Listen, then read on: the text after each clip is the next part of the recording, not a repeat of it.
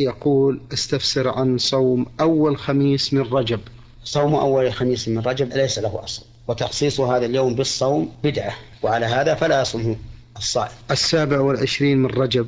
كذلك أيضا ليس له خصوصية الصوم ولكن اشتهر عند كثير من الناس أن النبي صلى الله عليه وآله وسلم عرج به ليلة السابع والعشرين من شهر رجب ولكن هذا لا أصل له. لم يثبت تاريخيا أن رسول الله صلى الله عليه وسلم عرج به في تلك الليلة. بل الأقرب أنه عرج به في شهر ربيع الأول.